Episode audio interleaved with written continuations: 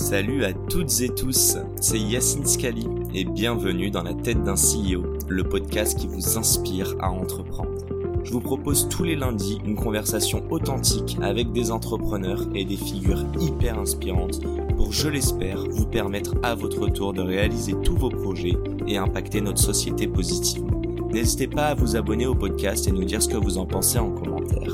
Sans plus attendre, je vous souhaite un excellent épisode. Hello à tous, bienvenue dans ce nouvel épisode dans la tête d'un CEO. Aujourd'hui, hyper heureux d'être euh, reçu dans leurs locaux par Thierry. Salut Thierry. Salut Yacine. Comment vas-tu? Pas mal, pas mal. Juste suis- pas mal quoi. Je suis content de te recevoir. Euh, ouais, ouais. Mais plus d'entrain. Ah bah, je suis à fond, euh, mais euh, j'essaye de me re- d'être en retenue un peu là, Bon, pour masquer l'excitation. On va, on va se décontracter au fur et à mesure. Euh, Est-ce que tu peux te présenter succinctement, s'il te plaît? Donc je raconte pas mon enfance et tout? Non, Ok. ça, ce sera pour la suite. Ok, alors euh, je m'appelle Thierry Vignal, j'ai 32 ans, j'ai fait j'ai eu mention bien au bac, euh, j'ai fait HEC, ensuite j'ai bossé en finance à Londres, euh, je suis aussi passé par les cabinets d'avocats à Hong Kong et à Paris, donc j'ai eu une j'ai une carrière professionnelle erratique avant de après avoir fait de la finance à Londres, je suis rentré à Paris. J'étais en, errance totale et euh, je suis tombé sur l'associé avec qui j'ai monté Mastéos un peu par hasard, Maxime Anquier, qui est mon cofondateur.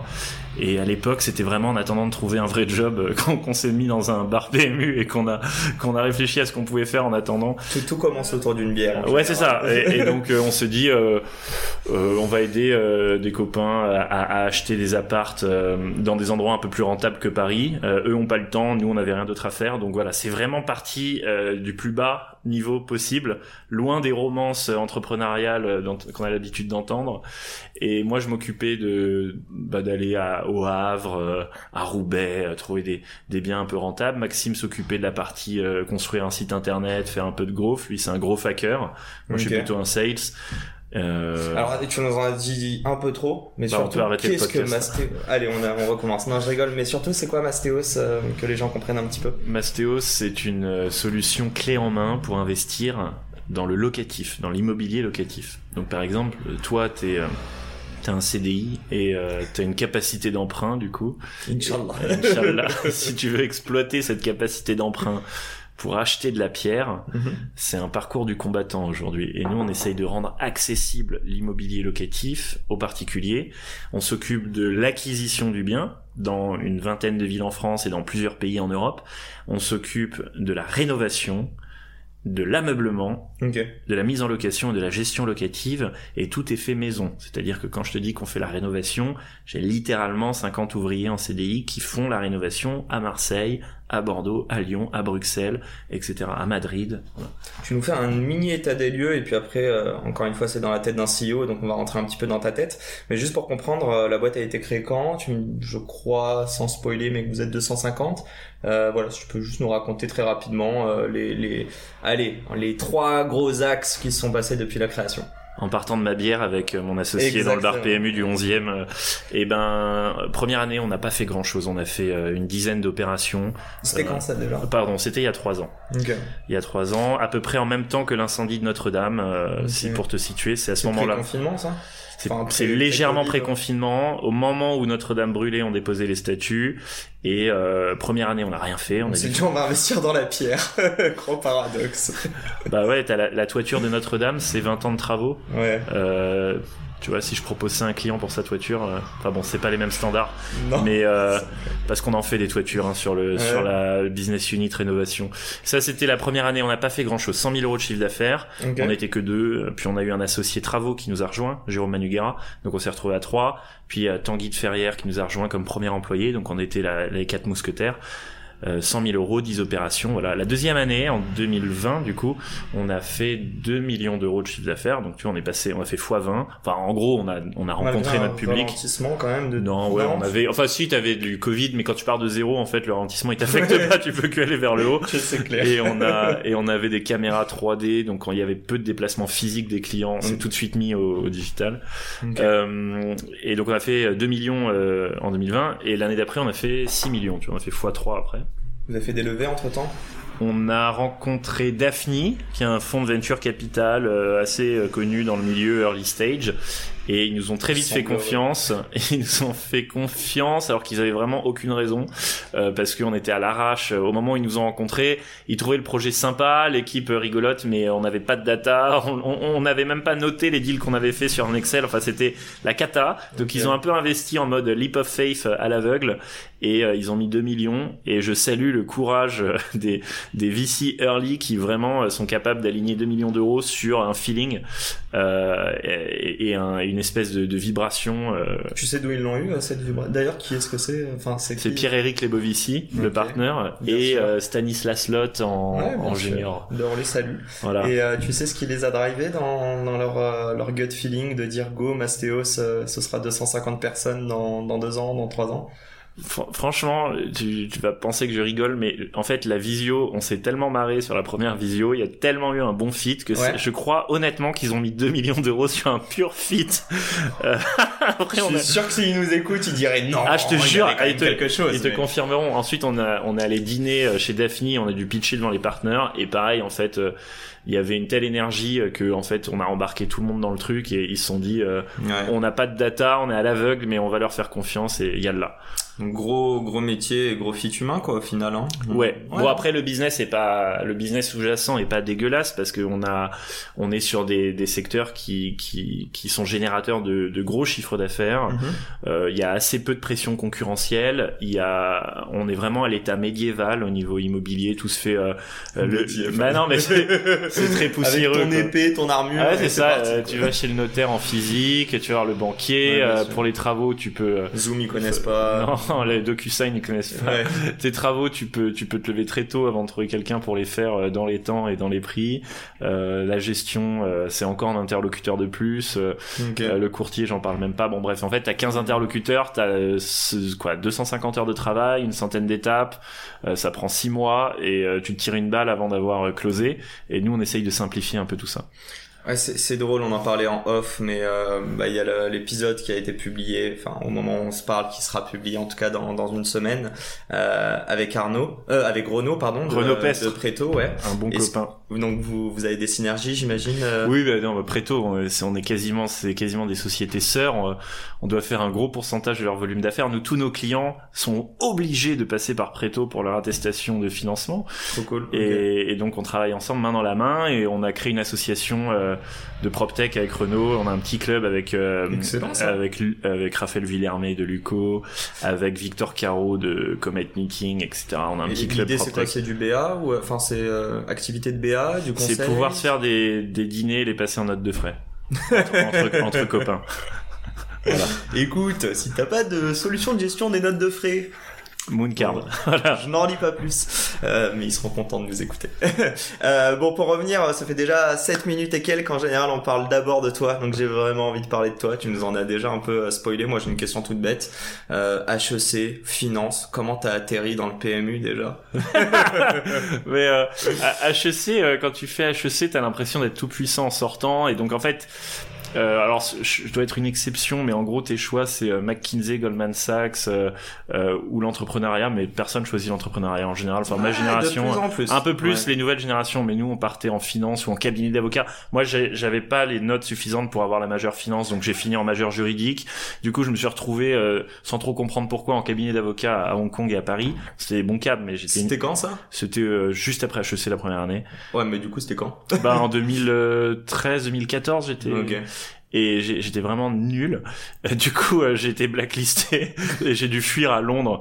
Euh, et et à Londres, j'ai réussi à bosser dans un fonds d'investissement euh, puis chez HSBC en trading. D'assets euh, euh Enfin, des, c'est des assets macro, des obligations de pays émergents et beaucoup de forex chez HSBC aussi. Ça t'intéressait ça Ouais, c'est assez cool parce que c'est l'ambiance, c'est déjà une ambiance hyper frénésique, euh, type Wolf of Wolf of Wall Street, c'est ça? Yes sir. Et il y a une super ambiance sur le trading floor et en fait, t'apprends vraiment les dynamiques de marché qui sont à la base de toute classe d'actifs, notamment l'immobilier. Mm-hmm. Alors ces versions hyper, c'est c'est sous stéroïdes évidemment les marchés financiers, mais en fait tu peux appliquer les mêmes principes et les mêmes structures de marché à l'immobilier avec sur le temps long. Donc tu as le temps de te réfléchir. Quand tu vois une situation de mispricing à arbitrer, Ouais. euh, tu es sur le marché du forex, tu as littéralement une milliseconde pour trader. Parce que tu as un fond euh, quantique, euh, algorithmique qui va te passer euh, dessus, euh, devant. Et quand tu es dans l'immobilier et que tu vois qu'il y a un problème euh, à, à Châteauroux parce que euh, il y a un prix au mètre carré qui par rapport au revenu médian et à la tension locative est anormalement bas et donc une rente anormalement élevée. Donc il y a une situation d'arbitrage. T'as Ok. deux ans. T'as deux ans pour te positionner et l'arbitrer tu vois. Et vous, cette décision, vous la prenez en combien de temps aujourd'hui? Alors nous on retrouve des, des dynamiques euh, que j'avais sur le trading floor. Par exemple on a tellement de volume par exemple sur Marseille qu'on est market mover sur certains quartiers. Donc on, fait euh, et ou alors on peut avoir des, des effets de délit d'initié parce qu'on voit les flux avant euh, on les voit si tu on voit les compromis se créer on voit des tendances émerger sur euh, Toulouse sur euh, des villes qui avaient pas la côte avant et on les voit avant les autres Si. Donc on, on a, nous on a un petit temps d'avance parce qu'on a la data en interne de où est-ce que veulent investir les gens et, et sur un gros volume. Donc ça devient de la stat significative. On, on en parle là, bon, c'est très déstructuré, mais euh, j'ai envie de dire que l'audience qui nous écoute, que- enfin qui m'écoute et moi et mes invités commencent à me connaître. Euh, mais j'aimerais savoir justement, là tu nous parlais de d'être first mover, tu parles aussi du fait qu'il y a pas mal de data. Cette data, elle provient de quoi? C'est que de la data macro et vous allez vous plugger à des quoi, des databases externes ou comment ça se De- passe? data, tu sais, c'est le mot euh, que, pour, Ouais, que tu utilises pour impressionner des, des et VC et, des- travers, et des ouais. clients. Parfois, et très souvent, la data, c'est très simple. En le- en l'occurrence, en immobilier, euh, nos amis de meilleurs agents ont fait un très bon taf euh, Mhm. pour te donner le prix au mètre carré, le loyer au mètre carré, à peu près partout en France. Ok. euh, à la rue près. Et quand tu divises un loyer par un prix, ça te donne un rendement. Donc déjà, tu as un premier gros élément de ton analyse qui est disponible publiquement et gratuitement. Et ensuite, ce rendement, euh, il te donne pas le niveau de risque. Parce que tu sais que quand tu fais du rendement, et c'est ce que j'ai appris euh, sur le trading floor, tu as Ouais. toujours un niveau de risque qui est corrélé à ton niveau de, de rentabilité. C'est assez logique. gratuitement. Ouais, mais en immobilier, on oublie les règles fondamentales. pas. Ok. Et donc, comment tu vas contrôler que ton rendement en risk adjusted return, il est cohérent? Tu vas regarder la tension locative d'une ville. Parce que si tu as un gros rendement en banlieue de Maubeuge, parce que les prix sont très bas, mais qu'en fait tu peux pas trouver de locataire, ton rendement il est purement théorique. Quand tu parles de tension locative, c'est de la demande en gros? Voilà, les demandes locatives. Est-ce qu'il y a plus de locataires que de, que d'appartements disponibles? Et ça, tu peux, pareil, aller chez un provider gratuit qui s'appelle euh, Log Service. Ils ont un outil qui s'appelle le tensiomètre locatif. Et tu peux avoir ville par ville le niveau de demande locative de manière assez fiable. Nous, on a notre data interne à force d'avoir du volume. On travaille avec Casafari, qui est un énorme data provider là-dessus. Euh, Donc Ch- Châteauroux, là tu me parlais de l'exemple tout à l'heure. c'est peut-être pas un bon exemple. Euh, Qu'est-ce que j'ai en, en situation vraiment euh, Attends, laisse-moi réfléchir deux secondes. Euh, Châteauroux, c'est une des villes les moins chères de France. Et t'as quand même une demande locative assez élevée. C'est pour ça que j'avais. Il y a Virzon aussi où c'est mis. Alors attends, Virzon, il y a une boîte de la blockchain qui est une licorne qui s'appelle du coup. Euh, une licorne de la blockchain, c'est qui font des, porte des portefeuilles. Bah, euh, Eric Larchevêque. Euh... Je crois que c'est lui, ouais. euh, Merde, honte à nous. En plus j'avais. Euh... Ah Ce sera coupé ou pas les moments de Non, blanc non, comme ça non, ça ne sera archi pas coupé. Eric Larchevêque, je, on le connaît tous. Et il a créé. Nanana, crypto-monnaie, montage, Ledger. Ledger, voilà. Et ben Ledger, ils sont à Virzon, qui est une ville à 800 euros du mètre carré. Et en fait, et en fait, mais parce que le mec est de là-bas. Et c'est Ah, au centre, euh, c'est un peu perdu. C'est au centre euh, de la carte. Et dans cette ville-là, tu as justement une licorne qui s'installe, donc une population euh, plutôt solvable qui va venir être en demande locative. Ouais. Et, et dans une ville dont les prix sont à 700, 800 du mètre carré. Donc là, tu as un effet, un cocktail explosif où tu as des prix très bas, des, des loyers praticables plutôt élevés. Et donc un rendement euh, stratosphérique sur fond de tension locative, de dynamisme euh, qui va qui va revenir a priori avec l'installation de tu vois où t'as l'effet TGV sur Bordeaux, sur Le Havre, Ouais, qui va c'est arriver, ça, t'as des fait. catalystes en fait qui viennent. Donc te- tu essayes à chaque fois de voir quel va être l'im- l'impact euh, presque démographique euh, d'une d'un nouveau projet. Là on parle de euh, une startup qui s'implante et qui marche plutôt relativement bien ou alors euh, ouais voilà création enfin un nouveau TGV qui passe par là euh, je sais pas une boîte qui En fait une fait, nouvelle euh, filiale. D'abord, structurellement, il faut que tu sois en situation de mispricing, c'est-à-dire que tu as une ville dont les rendements sont anormalement élevés, euh, sans prendre en compte les catalystes potentiels.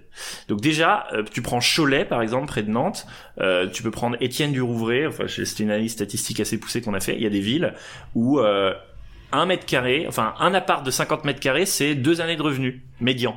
C'est-à-dire que tu as des gens qui sont très riches dans la ville et un prix immobilier qui est anormalement bas parce que la plupart des gens peuvent se payer euh, en deux années euh, un appart, ce qui est pas normal. Une tension locative super forte que tu peux mesurer soit par euh, l'outil dont je t'ai parlé, Log Service, mhm. soit en mettant des annonces sur le bon coin et en regardant si ça mord ou si ça mord pas, hein, tout simplement. tu peux le mesurer vraiment à la mano comme ça. Et tu as une très forte tension dans ces villes-là. Et donc, ouais, tu as un rendement qui n'est pas corrélé à un risque équivalent. Et donc, tu as une situation d'arbitrage. Voilà. Mais cette data, elle est très facilement accessible. Nous, maintenant qu'on a un peu de budget, on va, on va passer le niveau du dessus. Et donc, on a euh, Casafari euh, qu'on paye très cher pour nous donner accès à des milliers de data points. Euh, mais en fait, faut pas complexifier non plus la démarche. C'est très simple. C'est un rendement, un risque locatif, et il faut que les deux soient cohérents. T'as aucune euh, vocation à remplacer ce genre de provider en termes de, de data ou euh, tu me parlais même de log service, des choses comme ça, ou justement tu sais que ta value propre et ton expertise n'est pas dessus, et donc tu vas toujours choisir ses partenariats. Bah tu sais, tu as toujours le dilemme, surtout sur un business comme le nôtre qui regroupe énormément de métiers, de d'outsourcer ou de euh, in-houser le, le, business. Parce que si tu l'in-house, tu le monétises, si tu l'intègres euh, tu le monétises, mais ça te ça te mobilise des ressources, du focus, et, et c'est une denrée rare. Euh, typiquement, toi qui as interviewé Renaud Pestre euh, de chez Preto, euh, nous on pourrait le faire le courtage. Enfin, c'est pas un métier facile et ça demande des agréments. Mais euh, bon, si si je me lève un peu plus tôt et que je me je me bouge un peu, je, je peux dormir, ça? Voilà, je, je peux je peux faire une brique courtage Mastéos. Mais en fait, non, c'est mieux de la déléguer à Renault parce qu'ils font ça mieux que ouais, nous. de pas réinventer la roue. Voilà. et bon, pour les data, effectivement, Casafari fait ça mieux que nous. Bon, nous on commence à avoir un dataset interne assez intéressant, mais ça suffit pas. Ouais, mais ça permet juste de, de d'affiner la data au final qu'on t'envoie et la recoupler avec ce que Et ça, ça, te permet surtout de mesurer ton risque de manière assez fine parce que nous, euh, Mastéos, euh, on a des attentes de la part de nos clients de sécurisation financière. On n'est pas juste des intermédiaires type agent immobilier qui vont mettre en relation un acheteur et un vendeur. On va accompagner l'acheteur dans son projet, euh, jusqu'à l'arrivée du locataire. Ce qui fait que nous, on, doit se responsabiliser sur le loyer qu'on annonce, sur la modélisation financière qu'on a chiffrée. Euh, si je te dis que tu as X de travaux et que tu as 200 de loyer, etc., euh, si tu les as pas à la fin, c'est euh, une étoile sur Google, euh, une menace de, de procès, etc. Enfin, c'est une catastrophe, si tu veux. Et donc nous, on a une exigence de précision euh, quasiment au centime sur ce qu'on annonce. Okay. Et, et, pour ça, tu as besoin d'un dataset hyper important. Moi, je sais maintenant exactement quel est le turnover au jour près dans tel quartier de Marseille, etc. Et donc, je, je peux le faire remonter à la modélisation financière. Alors, c'est pas encore parfait T'as encore des surprises, mais euh, on, avec la data, on peut euh, sécuriser euh, ta, ta, la modélisation financière en amont et éviter les surprises en aval. Disons, euh, je m'adresse à ceux qui veulent investir. Bon, c'est pas encore moi, mais on sait jamais. C'est quoi euh, les allez, c'est quoi les villes sous-cotées et les villes surcotées? Donc les villes où les gens investissent mais toi tu n'investirais pas, et les villes dans lesquelles les gens n'investissent pas encore, euh, ou peut-être même la banlieue de Paris, je sais pas, avec euh, création des lignes 15 et 16 et, et, etc. Euh, où toi tu penses que ce serait un, un créneau intéressant. Je te parle de toi à titre perso. Hein, ouais, bah, ok. Euh, bon, nous on fait des analyses assez poussées sur 500 villes, donc je vais pas te gonfler avec euh, 35 villes moyennes à fort potentiel. Mhm. En plus, on n'y est pas. Nous, on est dans les grandes villes, euh, et je vais t'expliquer pourquoi. Euh, mais moi, à titre perso, je pense que mon histoire d'investisseur, elle est assez intéressante et c'est ça qui a nourri ma réflexion pour Mastéos. Euh, au début, on est souvent attiré par les sirènes de la rentabilité, évidemment. Euh, et donc on se dit, je vais aller dans la ville la plus rentable, le quartier le plus rentable, et, je veux de la renta à tout prix. Je veux du cash flow. En plus, j'ai vu une vidéo YouTube où un gourou m'a dit que je pouvais devenir rentier en deux ans. Ouais. J'allais te dire, bah, tu parles de deux ans justement. C'est quoi euh, le cycle avant d'être rentable Ton ROI, tu le calcules sur combien de temps quand tu es un investisseur IMO euh, alors moi les projets c'est des prêts sont sur 20 ans euh, le but c'est d'arriver à l'équipe mais je vais t'en parler dans deux secondes. Je reviens sur euh, sur euh, mon expérience perso c'est au début d'aller chercher de la grosse renta. Et en fait je me suis cassé les dents là-dessus. Et j'essaye d'expliquer aujourd'hui à mes clients d'éviter de de répliquer mon parcours. Au début j'ai acheté un immeuble de rapport à Roubaix puis à Hénin-Beaumont euh, puis à Merville. Enfin, c'est des villes où t'as pas envie de passer un week-end, si tu veux. Ouais, mais Et- ça me parle en plus. je- Ils ont dû jouer la Coupe de France ou une connerie. Ah, Hénin-Beaumont. Je vois, Hénin-Beaumont. C'est un fief euh, du FN. euh, me demande pas pourquoi je me Ouais, suis mais ça doit être comme ça que je le C'est simplement que c'est une ville rentable du Nord et Oh, j'ai fait ref. j'ai fait fi euh, j'ai fait fi de la politique bon bref et donc parce que c'est des immeubles qui étaient proposés à 12% etc et moi je me retrouve avec des locataires qui sont euh, tu te doutes bien qu'en banlieue de Roubaix t'as pas euh, t'as pas des profils McKinsey Euh, du coup les mecs ils sont ils sont pas forcément solvables ils sont pas assurables donc les GLI, les garanties loyers impayés n'en veulent pas. Ok. Euh, du coup, le schéma classique, c'est euh, j'ai un locataire, je peux pas l'assurer, il a pas de garant, mais je suis obligé d'en prendre un parce que sinon mon truc est pas loué, donc je le prends. Évidemment, il paye pas. Euh, du coup, je dois mettre une procédure d'expulsion. Ça prend deux ans, Euh, ça me coûte plus cher en avocat que je Ouais, touche en, en- en loyer potentiel. Euh, si jamais il y en a un qui louait et, et qui s'en va, il s'en va avec la cuisine Ikea, il la revend sur le bon coin. Euh, euh, le lendemain, le, le lendemain, l'appart il est squatté. Ouais. Euh, voilà. Non, mais ça, je veux dire, ça, c'est les galères qui sont liées à l'immobilier de rendement et dont on parle assez peu. Parce que quand t'es un acteur sur l'immobilier locatif, t'as envie de vendre vite et bien, donc tu vends des biens rentables, tu sais que ça va bien se vendre, mais tu penses pas, en fait, à l'enfer que les clients vont vivre en aval. Quand, quand- juste quand on parle de rentabilité, on part du principe que euh, les mensualités que tu vas devoir payer pour rembourser ton prêt vont être couvertes logiquement. Ça, c'est le Graal. Le Graal, c'est, En théorie, hein, mais en fait, c'est un schéma hyper vertueux. C'est un schéma très vertueux parce que la banque, elle finance ton bien et tes locataires, ils remboursent la banque. Et c'est la seule classe d'actifs où tu vas faire travailler l'argent des autres. Et toi, théoriquement, t'as très peu à mettre. Enfin, t'as les frais de notaire. Maintenant, la- le niveau d'apport augmente un peu, mais à l'époque où j'ai commencé, c'était des prêts avec zéro apport, etc. Et donc, évidemment, le Graal, l'idéal, c'est d'avoir un actif dont les loyers couvrent non seulement ta mensualité de prêt, mais aussi toutes les charges afférentes au bien, charges courantes, taxes foncières, frais de gestion locative, assurance PNO, euh, turnover, frais d'entretien, frais comptables, etc. Et donc tu te doutes bien que pour avoir un projet autofinancé sans mettre beaucoup d'apport, il faut viser très haut. Et le problème c'est que quand tu vas viser très haut des rentas, tu te retrouves avec une charge mentale très forte. Ouais. Et cette charge mentale, on n'en parle pas assez.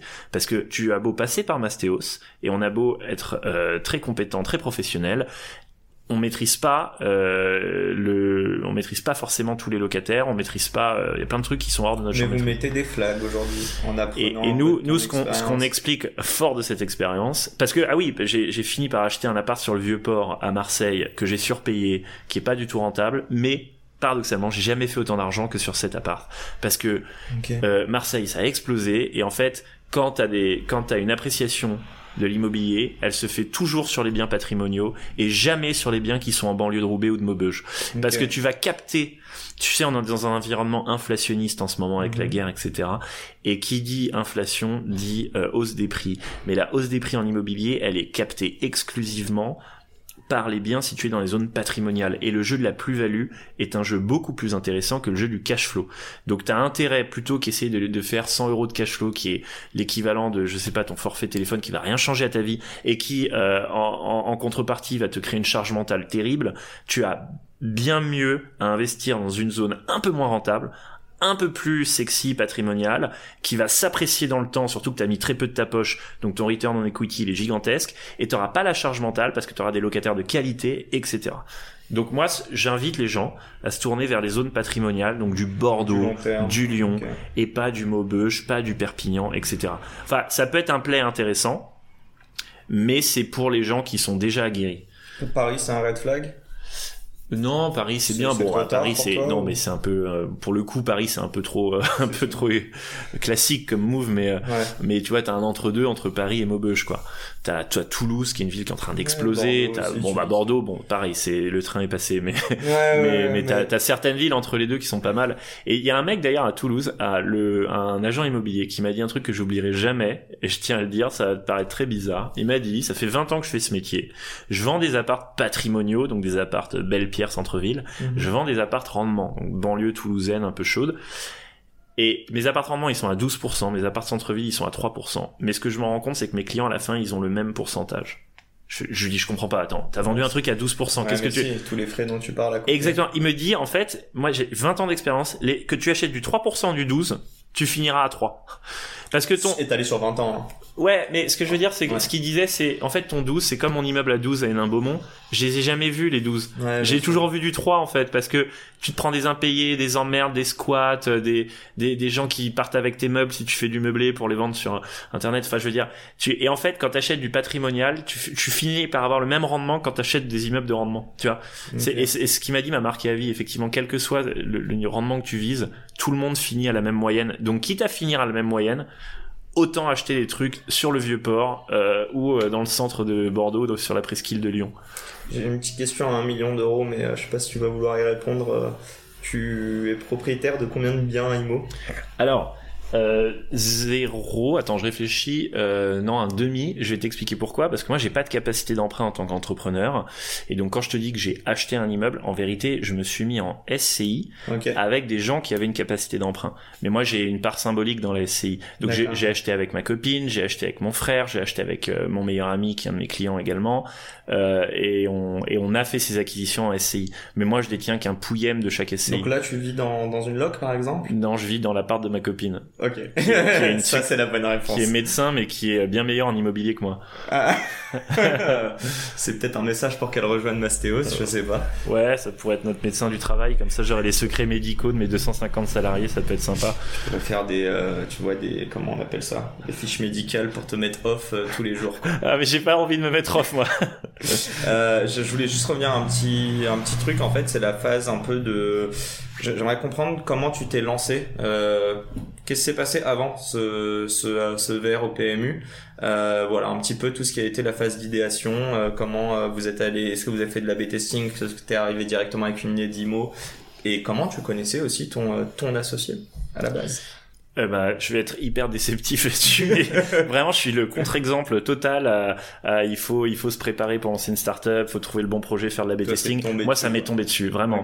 Enfin, après, euh, faut une certaine énergie, je t'avoue. Faut une, une certaine appétence pour le risque, on est d'accord.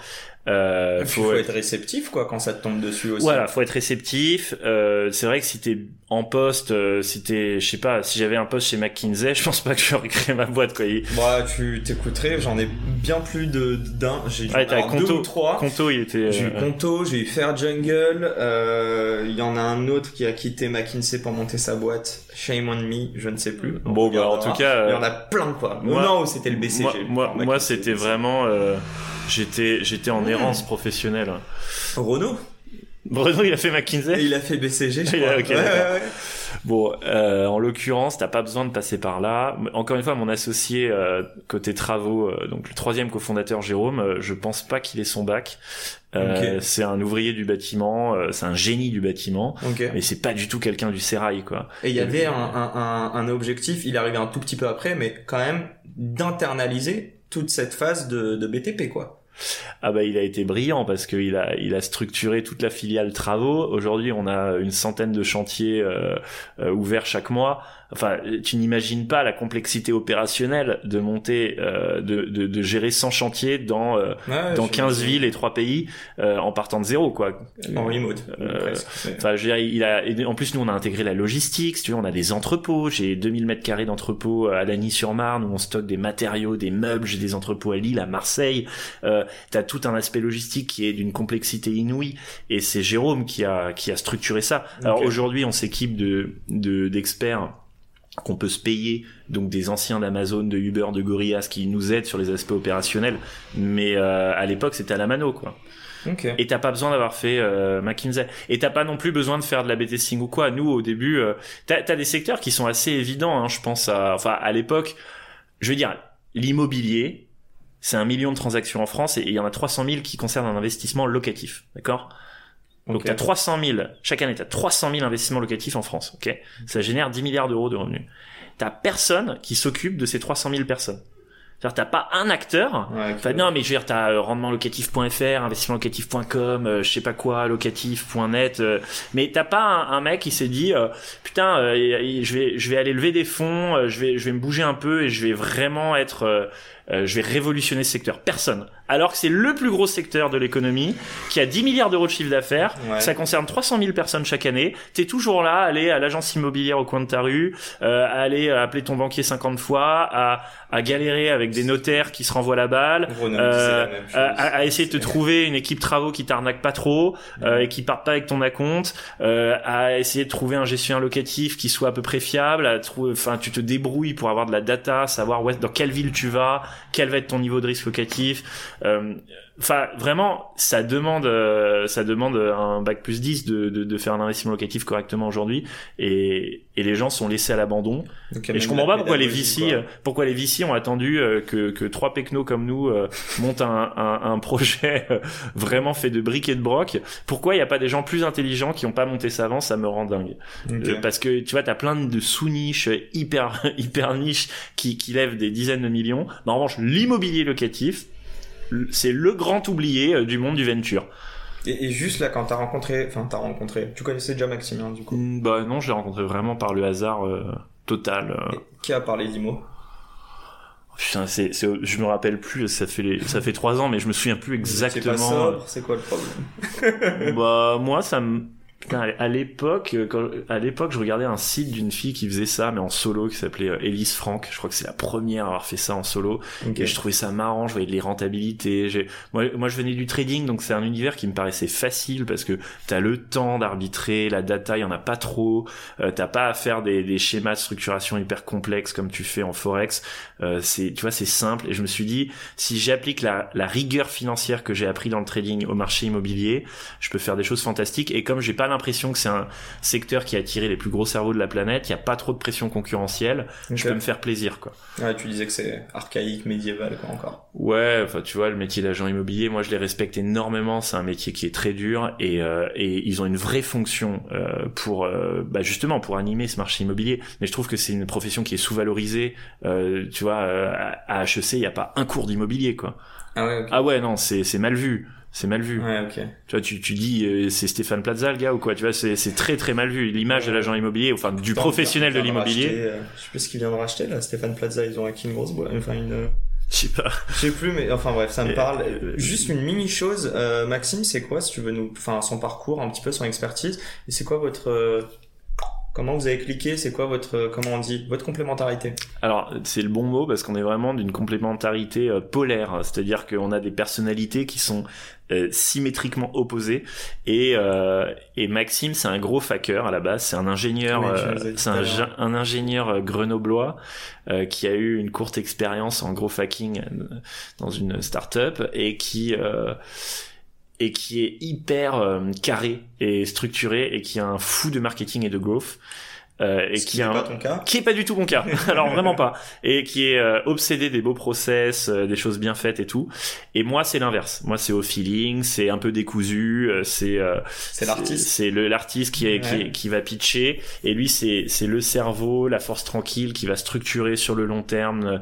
Et c'est pour ça que les skills de Maxime elles sont plutôt euh, elles sont pas early stage, elles sont. En fait, early stage, t'as besoin de prendre un couteau entre tes dents, de partir et d'aller closer des deals à l'arrache, sans process, et tu te débrouilles, tu vois. Et c'est jusqu'à ce que tu arrives à lever des fonds qui te permettent de financer une structuration.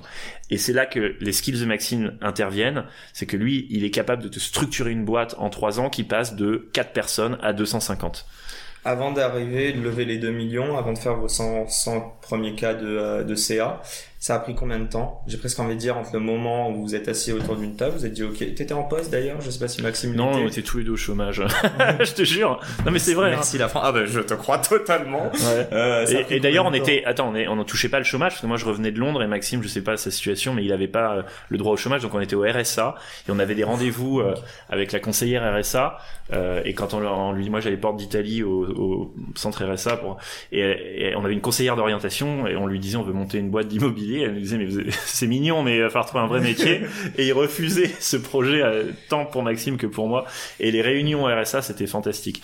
Euh, voilà, Donc donc. tu euh, savais que c'était passager quoi, t'avais pas besoin d'elle pour. euh, Ouais, mais on s'est pas payé la première année, donc c'était. Euh, et c'est ça en fait le le côté un peu un peu chiant de l'aventure entrepreneuriale, c'est que ta première année elle est vraiment dure quoi.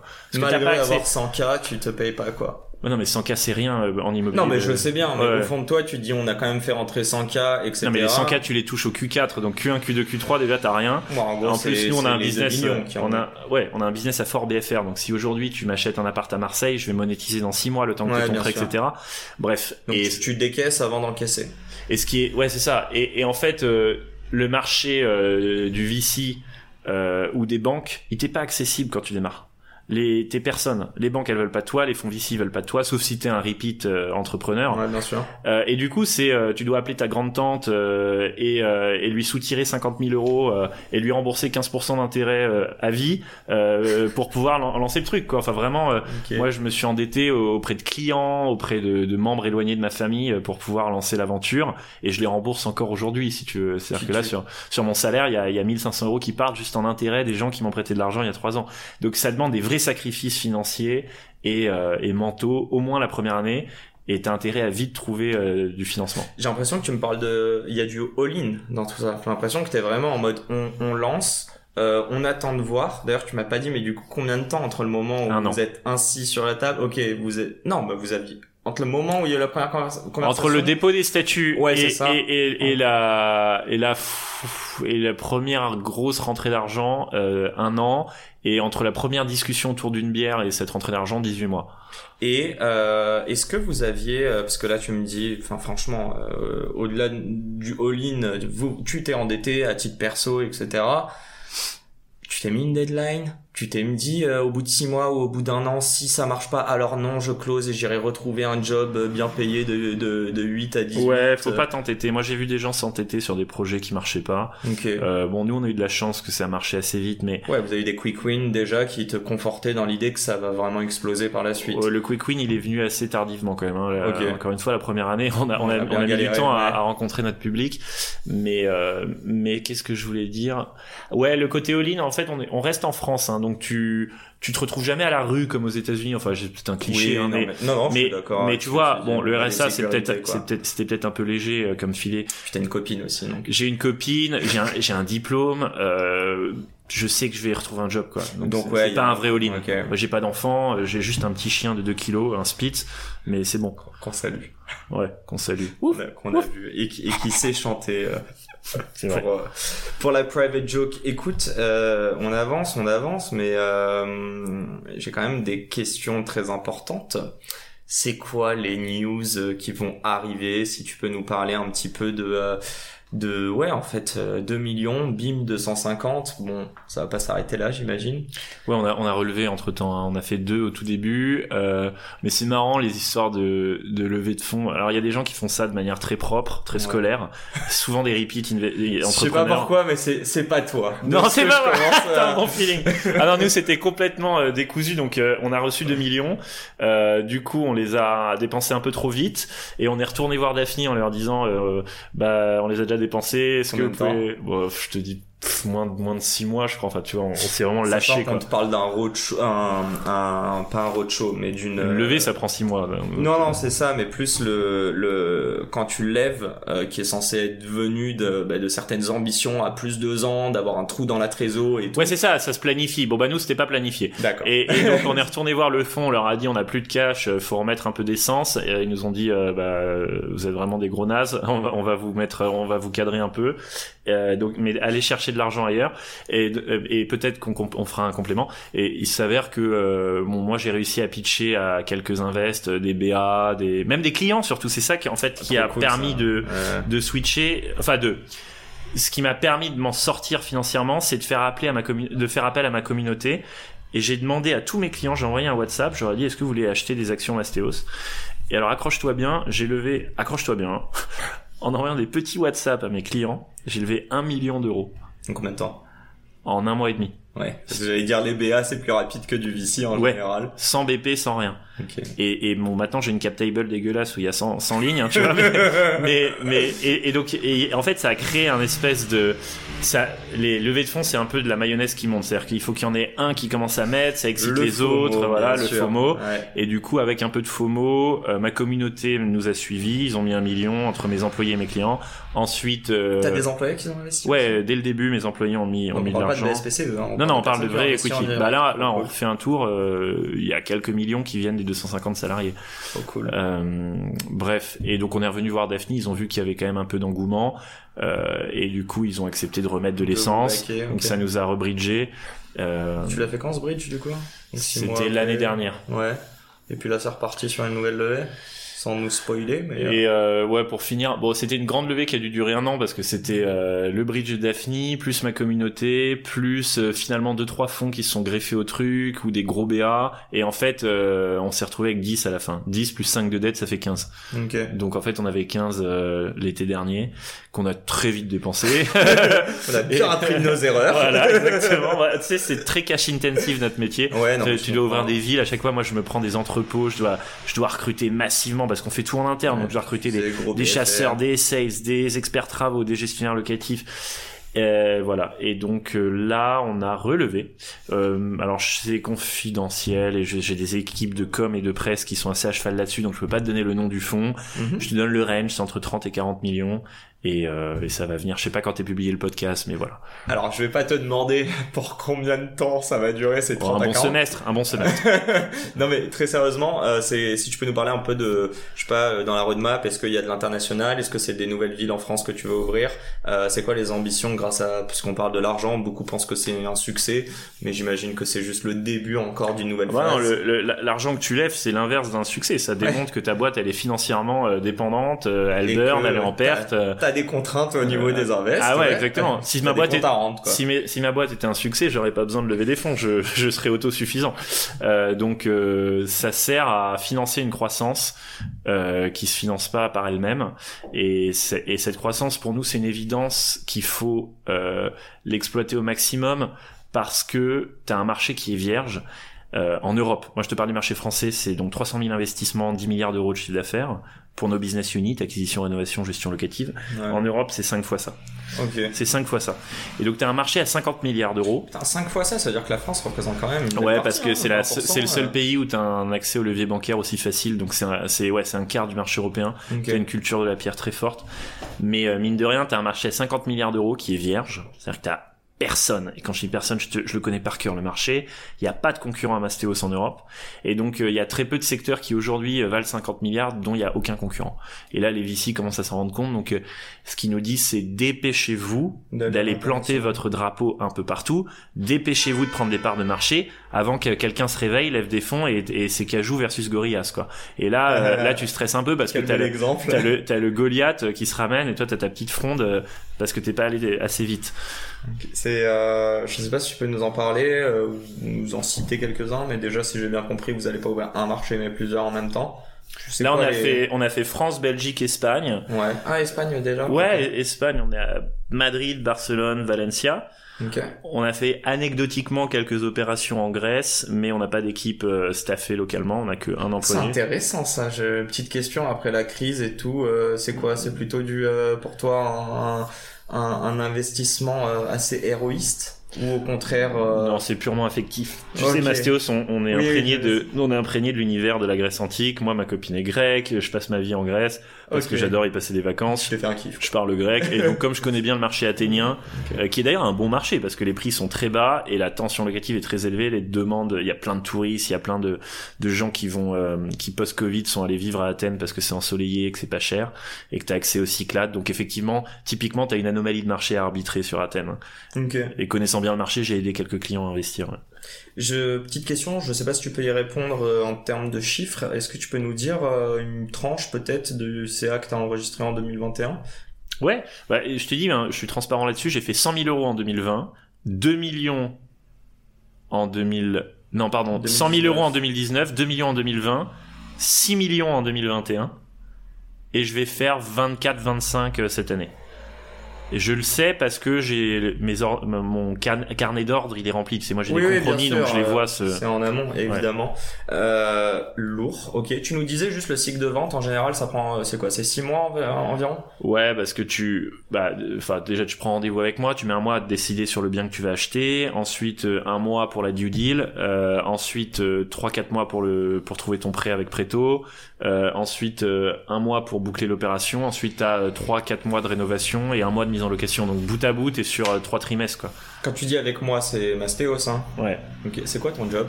Chez Mastéos? Ouais. Ah bah moi je fais tout ce qui est l'externe. Euh, Maxime et moi on se répartit comme ça les tâches, interne externe. Tu vois c'est facile à comprendre. Donc moi je vais lever des fonds, euh, évangéliser euh, le marché, euh, faire de la télé, de la presse, euh, des podcasts, podcasts. voilà. Et, euh, et mon associé il va s'occuper de l'organisation interne, de la structuration, du recrutement, des trucs un peu compliqués. Ok, et avec votre troisième associé, euh, juste savoir, hein, comment vous bossez, vous êtes capable de vous raccorder de, en termes de prio, euh, en termes de, bah, de news, euh, j'imagine que tu vois, c'était à l'extérieur et que lui il est plutôt sur l'interne. Est-ce que vous faites un meeting tous les deux trois jours, toutes les semaines Essayez Bah. de comprendre comment ça marche selon toi. euh, C'est c'est assez fluide, on a des bureaux sympas, bah, tu les as vus, tu y es actuellement, et euh, Yes. Maxime et moi on bosse dans le même open space, euh, je veux dire, il n'y a pas besoin de booker des meetings, tendu, ouais exactement, Ok. t'as de l'information en flux tendu, ouais. D'accord, ok.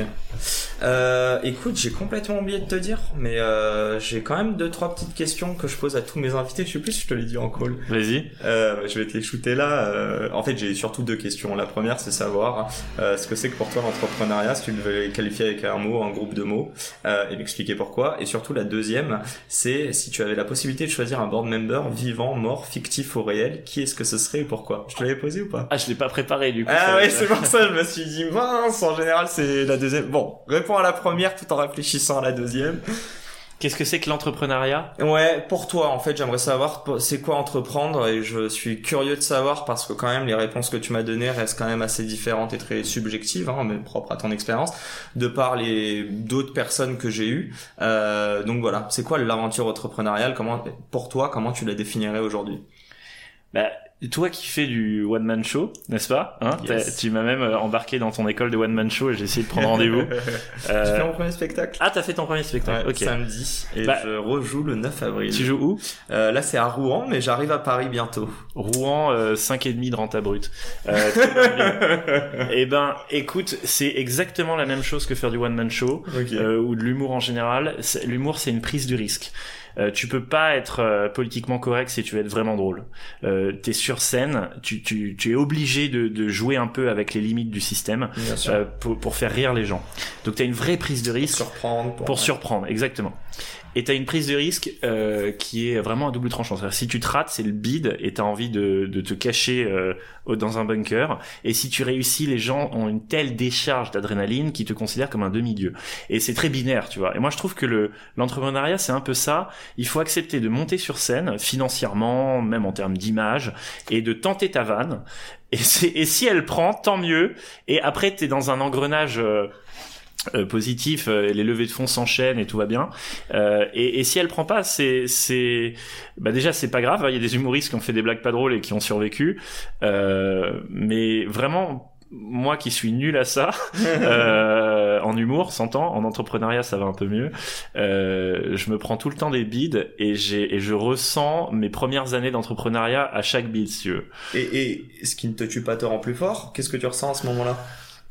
Tu te dis putain j'ai chié ou tu te dis euh, pff, qui va me juger? Je me suis fait un kiff. euh, ce sera mieux la prochaine fois. Enfin j'aimerais savoir c'est quoi ton mindset vis-à-vis de ça quoi? J'ai l'impression que t'es euh, t'as une appétence pour le risque quand même. Il faut une appétence euh, pour le risque si tu veux faire du one man show ou de l'entrepreneuriat. Ça c'est sûr. Faut euh, euh, accepter de te mettre à nu, accepter de te prendre des bides et euh, et donc une fois que tu as compris ça, faut se lancer. Ouais. Il n'y a pas de règles. Moi, je, je suis pas du sérail. Enfin, c'est un peu parce que j'ai fait HEC, mais ce que je veux dire, c'est que je connais pas le monde du VC. Je savais pas ce que c'était qu'une série A ou B. euh, je connais pas les codes. Et donc, euh, c'est voilà, tu, qui importe à la fin. tu, pas- tu te lances et si t'as et mon associé encore une fois il vient des travaux il c'est quelqu'un du bâtiment et il a structuré une filiale et Mastéos Trao c'est euh, la filiale Mastéos Trao c'est deux tiers de notre chiffre d'affaires donc tu vois euh, t'as pas besoin d'être du sérail t'as juste besoin de te lancer tu montes sur scène tu fais ta vanne et ensuite tu navigues au gré des réactions du public et t'adaptes un peu ta stratégie quoi. Ok. Euh, on part pour la deuxième question. T'as pas encore trouvé.